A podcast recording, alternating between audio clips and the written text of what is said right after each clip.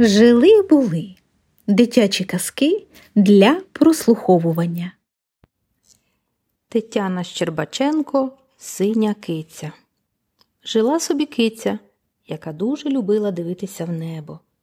Її приваблювали там не горобці й метелики, як інших киць. Просто вона мріяла літати. Коли киця подорослішала, у неї народилося кошеня.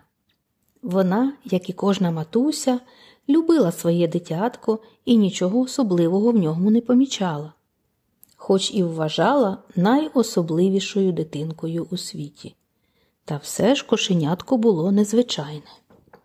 Воно мало хутро кольору неба.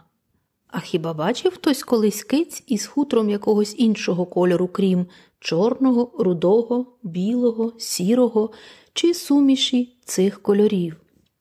Кошенятко також не дивувалося своїй синій шубці, бо понад усе воно любило дивитися в небо. Одного вечора, лягаючи спати, кошенятко спитало у мами Чому я не літаю?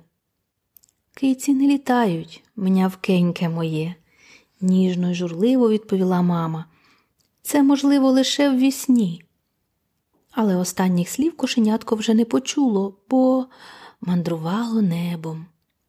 Спершу воно літало понад самою землею, йому було трішки лячно, і метелики дуже кумедно сахалися від несподіваного видива. Пізніше кошенятко наважилося наздоганяти горобців. Маленькі пташки теж були неабияк здивовані появою пухнастого супутника. А потім, потім воно злетіло на хмару і стало бавитися на ній, ніби на пухкій і пругкій подушці. Кошенятко так захопилося, що не помітило, як поруч прихмарився, ну, не приземлився ж, могутній птах. Орел летів здалеку й далеко, е, тож йому треба було відпочити. Чом би не на м'якій хмарині. Адже тільки так ніхто не помітить, що величезний і безстрашний цар птахів теж іноді втомлюється. Побачивши кошенятко, що пустує на хмарі, Орел оторопів. Мало не впав із хмари від подиву. Чому тут кіт? Коти не літають.